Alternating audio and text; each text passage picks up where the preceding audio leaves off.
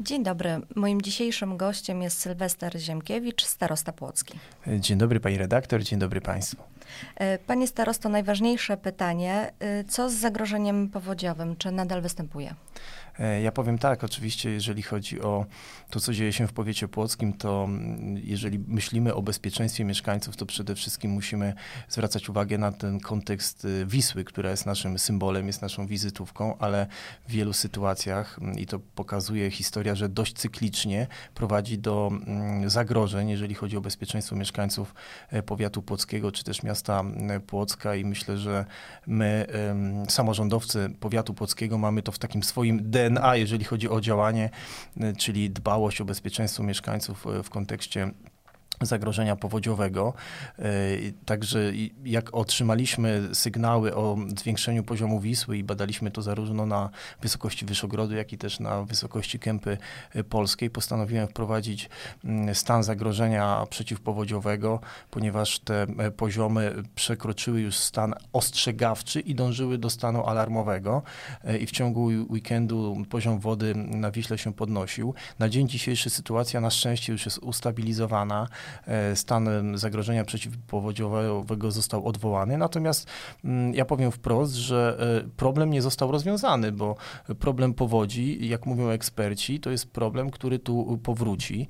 E, I ja wprawdzie nie pamiętam 82 roku, czyli tej wielkiej powodzi, natomiast 2010 rok doskonale pamiętam, bo jako młody samorządowiec wtedy miałem okazję wozić no, niezbędne rzeczy, czy też dary dla osób pokrzywdzonych w wyniku tej powodzi. Widziałem, jaka to jest ogromna tragedia ludzka, jaka to jest tragedia e, rodzin. Dlatego naszym zadaniem, zadaniem samorządowców jest przede wszystkim dbać o to, aby zapewnić bezpieczeństwo mieszkańców e, powiatu płockiego. Dlatego już kilka miesięcy temu Wystąpiliśmy po raz kolejny z takim apelem do ministra infrastruktury, jak również do wód polskich o działania dotyczące pogłębiania Wisły, bo też to warto podkreślić, że w ostatnich latach e, te prace dotyczące pogłębiania Wisły są znikome.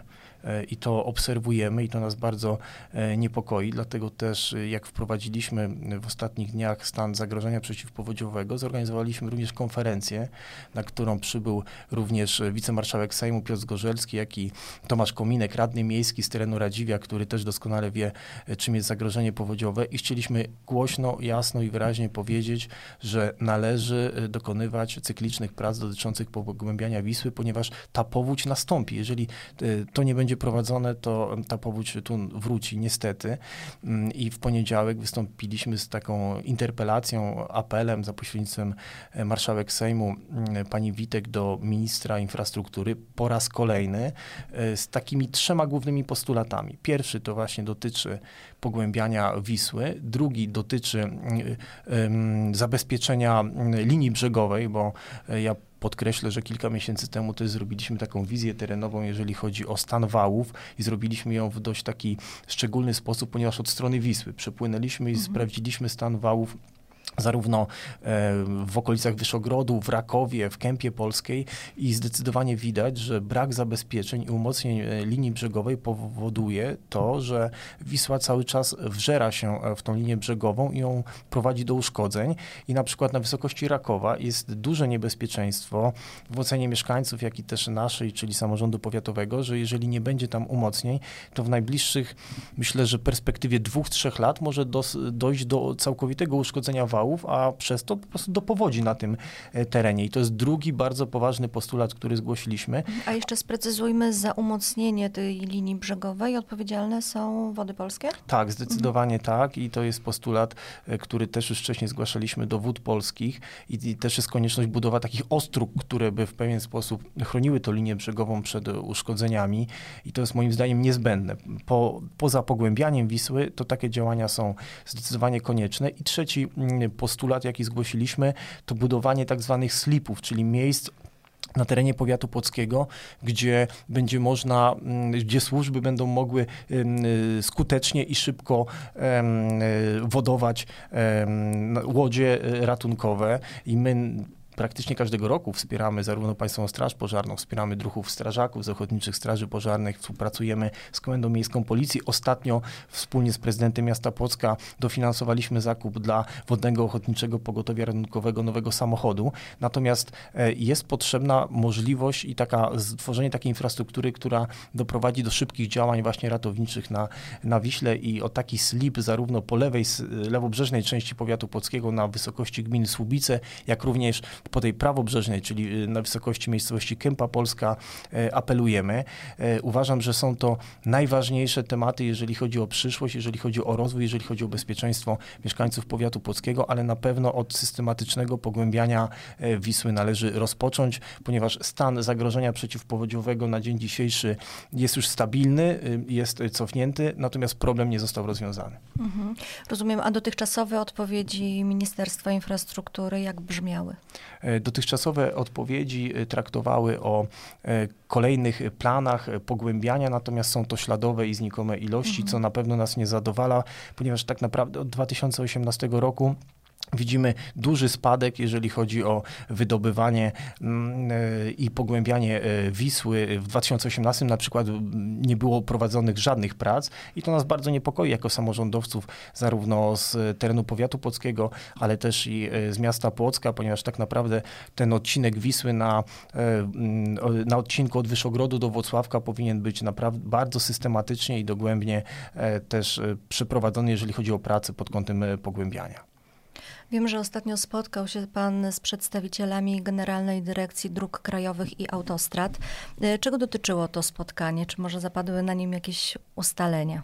E, no to kolejne bardzo ważne spotkanie i jeden z głównych tematów e, to były koncepcje budowy drogi ekspresowej S50 na terenie powiatu płockiego, ponieważ w ostatnim czasie rozpoczęły się konsultacje społeczne dotyczące właśnie budowy tej drogi ekspresowej. Ja tylko podkreślę, że ta droga ma łączyć drogę krajową 62, czyli od Wyszogrodu do e, drogi krajowej do e, e, S7 i dalej do S10, czyli w skrócie ta S50 ma połączyć Wyszogród z Płońskiem. Ma być to trasa szerokości trzy pasy w każdą ze stron, czyli dość duża inwestycja. Rozpoczęły się konsultacje społeczne i powiem szczerze, że jest dość duży, duże takie niezadowolenie społeczne, ponieważ każda z trzech zaproponowanych propozycji w taki znaczący sposób koliduje w ten ład przestrzenny i niszczy siedliska, niszczy domy, niszczy gospodarstwa. Dlatego wspólnie z członkiem zarządu powiatu płockiego Poltkiem Gruszczyńskim, jak również z panią burmistrz gminy miasta Wyszogród. Iwoną. Tu daliśmy się na spotkanie do dyrektora Generalnej Dyrekcji Dróg Krajowych i Autostrad porozmawiać w głównej mierze o tej um, koncepcji budowy S50 i powiem, że tu um, informacje, jakie uzyskaliśmy dla mnie są e, pozytywne. I miejmy nadzieję, że tak będzie, jak, jak to było nam powiedziane, a otrzymaliśmy taką informację, że jest to e, pierwszy etap konsultacji, będą jeszcze dwie rundy takich konsultacji, natomiast po każdym z tych etapów um, jest możliwość trochę zmieniania tych tras, bo na dzień dzisiejszy też muszę podkreślić, że po rozmowach z mieszkańcami i też analizując te zaproponowane trasy, dla nas, dla samorządu powiatu płockiego, no nie są do zaakceptowania jakakolwiek z tych koncepcji y, przedstawionych w konsultacjach, e, ale informacja jest taka, że jest możliwość łączenia tych wariantów, bądź też całkowita zmiana, mhm. przesunięcie o 200, o 100 metrów, o 300 metrów, jeżeli będzie jakaś kolizja, ponieważ no wiadomo, że e, też dla inwestora, czyli Generalnej Dyrekcji Dróg Krajowych Autostrad, taniej jest wybudować szlak komunikacyjny, który będzie szedł przez gołe pole, niż y, no, niszczył po drodze domy, Oczywiście. bo to będą też inne, e, inne koszty. Także mm, no, to jest budujące, że jest taka przestrzeń do rozmowy i my zobowiązaliśmy się wspólnie z panią burmistrz, że e, zrobimy taką burzę mózgów, przeanalizujemy każdy z wariantów i wypracujemy taką propozycję do Generalnej Dróg Krajowych i Autostrad, którą wspólnie zgłosimy i miejmy nadzieję, że ona zostanie zaakceptowana. No, szczególnie duże zniszczenia każdy z tych wariantów, który został do tej pory przedstawiony, mm, mm, no, powodowałby na wysokości miejscowości Rębowo. Tam naprawdę, e, naprawdę duże, duże zniszczenia by to generowało, dlatego chcielibyśmy zaproponować takie rozwiązanie, które wyprowadzi ten docelowy wariant poza największe e, zabudowania. Rozmawialiśmy również o planach budowy S10, bo to też jest temat bardzo ważny, mm, e, o którym mówimy od dawna i miejmy nadzieję, że też te prace koncepcyjne przyspieszą odpowiedź była taka ze strony Generalnej Dyrekcji Dróg Krajowych i Autostrad, że tak jak przy okazji S50 są prowadzone konsultacje teraz każdego z wariantów, to ta S10 na terenie powiatu płockiego jest tak jakby krok jeszcze z tyłu, ale to też niedługo mhm. dojdzie do etapu konsultacji społecznych, także mamy nadzieję, że ta inwestycja też przyszłościowo zaistnieje, ponieważ no, mówiąc wprost jest to szansa na duży rozwój e, zarówno Płocka, jak i też powiatu płockiego i myślę, że każdy z samorządowców mm, e, z subregionu e, płockiego czy okolic Płocka zawsze będzie zabiegał o to, aby jak najbliżej no, wygąć tą S10 w kierunku Płocka, bo to jest coś przyszłościowego. Mm, oczywiście tu też podkreślamy, że ważny jest dla nas aspekt społeczny i jeżeli te konsultacje się rozpoczną, to też będziemy chcieli brać aktywny udział w tych działaniach po to, aby zabezpieczyć interes naszych e, mieszkańców. I trzecia kwestia, którą poruszyliśmy, to sprawa 62, czyli droga krajowa Wyszogród-Płock, tu otrzymaliśmy odpowiedź, że prace mogą nastąpić dopiero po uzgodnieniu docelowej trasy S50, żeby te inwestycje ze sobą nie kolidowały. I tak to wygląda, natomiast kwestie S50 to prawdopodobnie 5-7 lat, jeżeli chodzi o realizację. Taka, taka informacja z Generalnej Dyrekcji. Mhm. Tak i jest to moim zdaniem dobry moment na to, abyśmy my jako samorząd wyrazili swoje zdanie mm, dotyczące właśnie proponowanych koncepcji i rozmawiali o, o takich możliwościach zabezpieczenia interesu społecznego i powiem szczerze, że po tym spotkaniu, e, no, jeżeli te wszystkie deklaracje się e, spełnią, to e, uważam, że jest to inaczej prowadzona inwestycja niż kwestia CPK-u, E, o którym też e, od wielu miesięcy jest głośno na terenie powiatu płockiego, bo CEPEK e, no, został zaproponowany, można powiedzieć, że tak w sposób odgórny i każdy z wariantów przedstawiony nam i mieszkańcom na terenie powiatu płockiego mocno ingeruje w to, co się dzieje, zarówno w tkankę taką społeczną, gospodarczą, przestrzenną i już dzisiaj widzimy negatywne skutki tych przeprowadzonych konsultacji y, dotyczących CPK-u, bo te tereny powiatu polskiego, które jeszcze chwilę temu bardzo prężnie się rozwijały, były bardzo atrakcyjne, jeżeli chodzi o nowe budownictwo, to już dzisiaj widać, że zainteresowanie zakupem działek, czy też budową w tych obszarach, na tych, e, na, na tych terenach, w tych gminach, takich jak Stara Biała, Brudzeń e, czy Radzanowo spadło. Ja się nie mhm. dziwię, bo jeżeli ktoś wybiera sobie miejsce, gdzie chciałby zamieszkać, spędzić resztę życia, to, to wybierze takie miejsce, które jest spokojne, bezpieczne, stabilne. I niezagrożone inwestycją. I niezagrożone mhm. inwestycją, dokładnie, a tak naprawdę czy ta inwestycja powstanie, w jakim, w jakim wymiarze, tak, w jakim, e, w jakim układzie ona będzie zrealizowana, to na dzisiaj nie wiemy, natomiast ona budzi dużo wątpliwości i obaw mieszkańców, e, dlatego już dzisiaj e, można powiedzieć, że powiat płocki, mieszkańcy powiatu płockiego, samorządy gminne tracą przez taką odgórną, odgórną propozycję prowadzenia inwestycji CPK-u. I zareagowaliście na to, powołując e, Radę Społeczną. E, co to jest za twór? E, tak, jeżeli chodzi o CEPEK i te warianty budowy kolei na terenie powiatu polskiego, od samego początku byliśmy z mieszkańcami, zresztą tak jak zawsze, staraliśmy się rozmawiać, staraliśmy się też wyrażać naszą opinię, nasze stanowisko. Na samym początku, najpierw jako zarząd powiatu polskiego wysłaliśmy do CPK zdecydowany sprzeciw, potem Rada Powiatu podjęła odpowiednią uchwałę. Mieszkańcy oddolnie też się zorganizowali i powołali stowarzyszenia, które chcą brać udział na, mm, no, na każdym etapie postępowania, jeżeli chodzi o e, budowę czy e, wszelkiego rodzaju decyzje i pozwolenia e, w kwestiach budowy tej kolei na terenie powiatu płockiego. My też opracowaliśmy raport, który szczegółowo pokazuje, który z wariantów mm, w jaki sposób no, niszczy tą ziemię naszą ukochaną płocką i teraz wystąpiliśmy z propozycją do samorządów gminnych, aby powołać wspólnie Radę Społeczną. Rada Społeczna to jest taki twór, który już zaistniał na terenie między innymi gminy Baranów, czyli tego samorządu, tego miejsca, które e, w, na, w którym, no, którego powstaje. To tak, jest. centralny port komunikacyjny i tam mieszkańcy i samorządowcy już na samym początku musieli się borykać z całą tą um, ogromną inwestycją. E, Rada Społeczna została oficjalnie uznana przez CEPEK e, i dlatego też chcemy taką formułę tu przyjąć, poza stowarzyszeniami, które już są, abyśmy mogli mogli otrzymywać wszelkiego rodzaju dokumenty, uzgodnienia mm, odnośnie budowy każdej e, z linii kolejowych, propozycji budowy linii kolejowych na terenie powiatu płockiego. Dlatego chcemy, żeby każdy samorząd gminny wytypował mm, przedstawicieli do Rady Społecznej. My też takich przedstawicieli wytypujemy i mamy nadzieję, że CEPEK e, no, powinien, ponieważ wzorem Baranowa tam uznał. Mamy nadzieję, że uzna też i naszą Radę Społeczną, abyśmy mogli brać aktywny i czynny udział i wyrażać swoje zdanie spotkanie odnośnie tego, co ma się zadziać przy CPK-u na terenie powiatu płockiego. Spotykamy się 1 marca, czyli w Narodowy Dzień Pamięci Żołnierzy Wyklętych. No, oczywiście jak co roku y, czcimy te rocznice, natomiast coraz częściej w przestrzeni publicznej pojawiają się takie głosy, że powinniśmy zaprzestać tej martyrologii polskiej.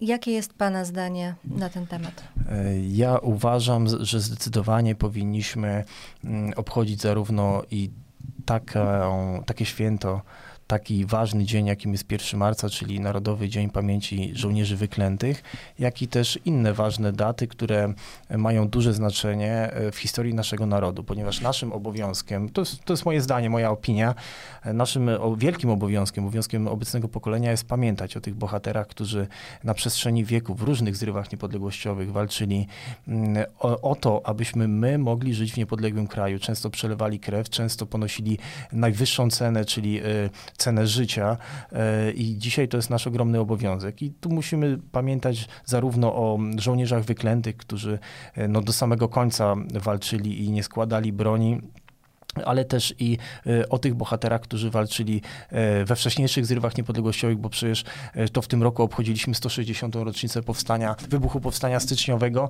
i tak się okazuje, że akurat ziemia płocka dużą rolę odegrała w tym zrywie niepodległościowym. Jest wiele miejsc na terenie powiatu płockiego, gdzie dochodziło do potyczek takich jak Zyck, jak Słomino, jak Ciłkowo i po powstaniu styczniowym była taka opinia, że Płockie zaczęło najśmielej, także powinniśmy powinniśmy pamiętać, ponieważ to buduje naszą tożsamość, naszą historię, naszą taką siłę i mm, lokalne nawiązanie do, e, do tradycji. My, na, my też w styczniu zorganizowaliśmy taką e, debatę, konferencję naukową wspólnie z Muzeum Mazowieckim po to, aby podkreślić, jak dużą wagę dla terenu, dla powiatu płockiego miało powstanie styczniowe, ponieważ z jednej strony to był taki tragiczny zryw niepodległościowy, ale z drugiej strony to właśnie po powstaniu styczniowym zaczęły powstać ochotnicze straże straże pożarne, koła gospodyń wiejskich, czyli ta integracja społeczna, to takie przywiązanie do tej lokalności wtedy się zaczęło budować i to też, też ma dużą wagę. Natomiast jeżeli chodzi o, o 1 marca, o żołnierzy wyklętych, to e, bardzo mnie cieszy to, że akurat właśnie dzisiaj na terenie całego powiatu w wielu miejscach odbędą się uroczystości, które właśnie podkreślą wagę żołnierzy wyklętych, żołnierzy niepodległościowego e, podziemia, którzy walczyli do samego końca. Ja po naszej rozmowie wybieram się do Łęga, gdzie wezmę udział w uroczystości przy tablicy upamiętniającej zamordowanych żołnierzy niezłomnych, którzy mm, zginęli w latach 45-47 na posterunku milicji z rąk właśnie milicji i e, UB. E, wiem, że pani wicestarosta Iwona wybiera się do Gombina i bardzo to cieszy, że wiele samorządów gminnych, wiele parafii, wiele sołec organizuje takie lokalne obchody i, i tam upamiętniamy nie tylko tych bohaterów, o których których często mieliśmy okazję uczyć się na historii, ale upamiętniamy też tych bohaterów lokalnych, którzy przez lata byli zapomniani i dzisiaj to jest naprawdę nasz ogromny obowiązek, żebyśmy podkreślali ich udział e, w tym, e, że możemy dzisiaj żyć e, w niepodległym kraju. Natomiast ja chciałem jeszcze podkreślić jedno bardzo ważne wydarzenie, ponieważ kilkanaście dni temu miałem okazję wziąć udział w odsłonięciu pomnika Armii Krajowej e, na Radziwiu i tu dziękuję wszystkim zaangażowanym, ponieważ wiem, że to była bardzo prężnie zorganizowana e, grupa taka społeczna na czele z Rafałem Nagatowskim, z Tomkiem Kominkiem i wieloma jeszcze innymi osobami, którzy doprowadzili do tego, że taki pomnik powstał. Cieszę się, że my też jako samorząd powiatowy dołożyliśmy do tego cegiełkę mm, i będąc tam, to przypomniały mi się słowa mojej babci, która była żołnierzem Armii Krajowej, była łączniczką i ona zawsze powtarzała, ja żałuję, że już wielu tych e, opowieści z czasów wojny nie pamiętam, natomiast e, to, co utkwiło mi mm, w pamięci, to to, że zawsze powtarzała, że ona chciała, aby tylko jednego, aby nasze pokolenie, e, te kolejne właśnie nie doznało